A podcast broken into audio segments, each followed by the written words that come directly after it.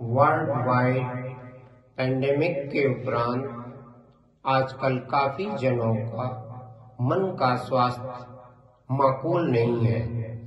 मन के स्वास्थ्य के लिए मेडिटेशन को अपनी लाइफ स्टाइल में जोड़ना अब ज़रूरी हो गया है।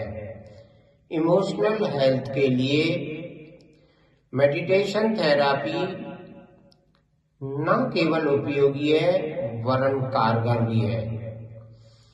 मेडिटेशन के लिए ध्यान मुद्रा में बैठकर ब्रह्म बीज ओम का उच्चारण कीजिए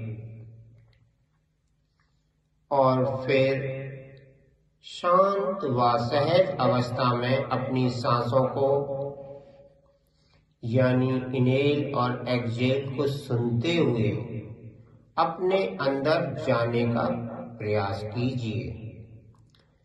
प्रकृति की इनफाइनाइट शक्तियाँ आपके अंदर हैं, बस ज़रूरत है उनके ऊपर पड़े हुए सांसारिक आवरण को हटाने की।